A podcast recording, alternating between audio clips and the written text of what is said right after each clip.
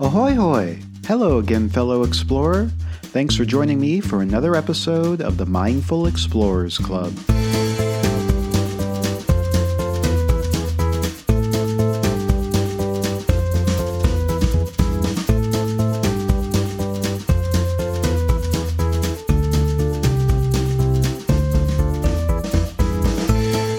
My name is Justin, and I'm the founder of OvrMattr. I'm also your host slash guide for today's exploration. Before we embark on today's episode, I want to take a mindful moment to thank all of you that have reached out to share your positive experiences and responses with the first few episodes of the podcast. It's meant so much to me. Thank you for all the love and support.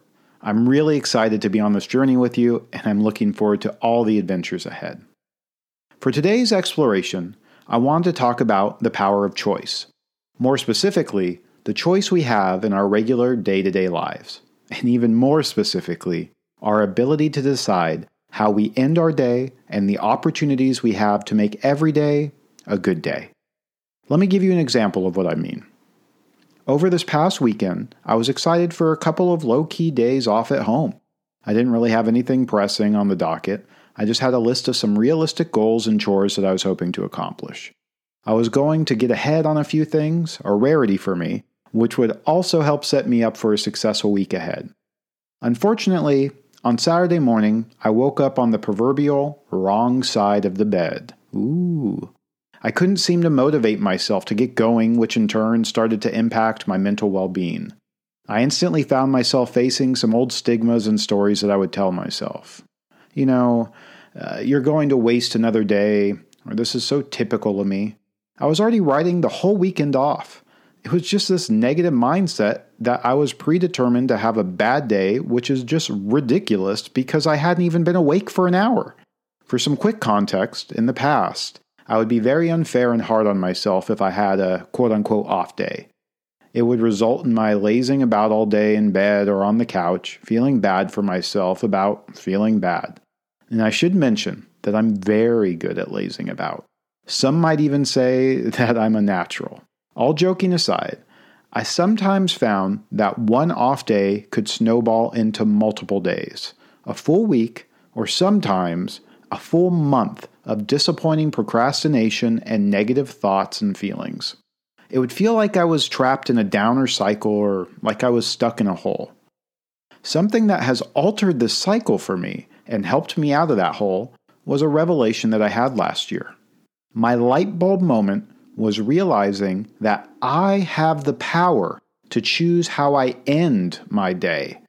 I may not be able to control how I feel right when my day starts, but I can decide how my day ends and what my mindset is as I drift off to sleep.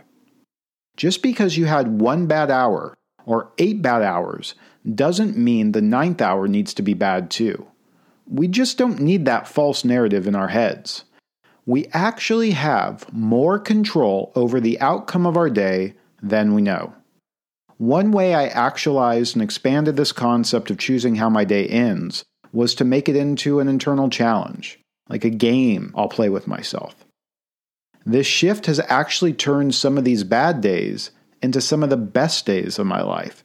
It's also allowed me to stop spreading that bad energy to others.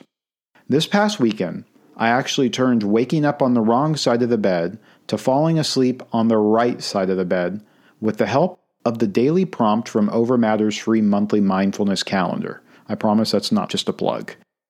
The prompt was to spend time cleaning out your closet or dresser. Now, this wasn't at the top of my list for things I needed or wanted to do, but I decided to challenge myself. Instead of laying in bed or spreading my negative mood to my wife, I put on my AirPods, listened to the audiobook that I'm currently enjoying, Harry Potter, and started going through my closet. Five hours later, I had a cleaner, more organized closet and bags of clothes and shoes to donate. I felt lighter with a deep sense of pride. That positive momentum continued as I started checking tasks off my to do list. By the time I was getting into bed that night, the negative start to my day was a distant memory. I was filled with a feeling of accomplishment and happiness. I was so proud of myself. Instead of another lost day, I had a day full of productivity and confidence building. I won that day's game. So, what are some ways that you can win this daily game with yourself? How can you fall asleep on the right side of the bed? I believe it begins with self awareness and honesty. Once you've identified and accepted that you're feeling a little off, you can start to chart a way to get back on course. Find a moment where you can be alone. Close your eyes and take a couple of deep breaths. Envision the day that you want to have and how you want to feel when the day winds down. Then let all of those negative, unnecessary feelings just drift away. Most importantly, remember that you are in control of your thoughts. Next, focus on a tangible task a chore, an errand, something productive that you can do, and just do it. It doesn't need to take five hours and you don't need to clean out your closet, although it does feel good. Just throw on your favorite album or playlist, an audiobook, a podcast, and make it happen. Fold the pile of laundry you've been avoiding. Empty the dishwasher. Drop off the packages you've been meaning to return. Clean out your digital inbox. It's really not as challenging as it might seem. A win is a win, no matter how big or small. You have more power than you realize. Seriously. If I can do it, so can you. And remember, I believe in you. I sincerely hope that you enjoyed this mindful exploration and that it was helpful. And I hope that you'll join us for our next adventure. To ensure that you don't miss out on that next adventure, simply subscribe to this podcast. Also, it would be a huge help if you left a review on your preferred podcast provider so that we can keep growing and reaching our new explorers.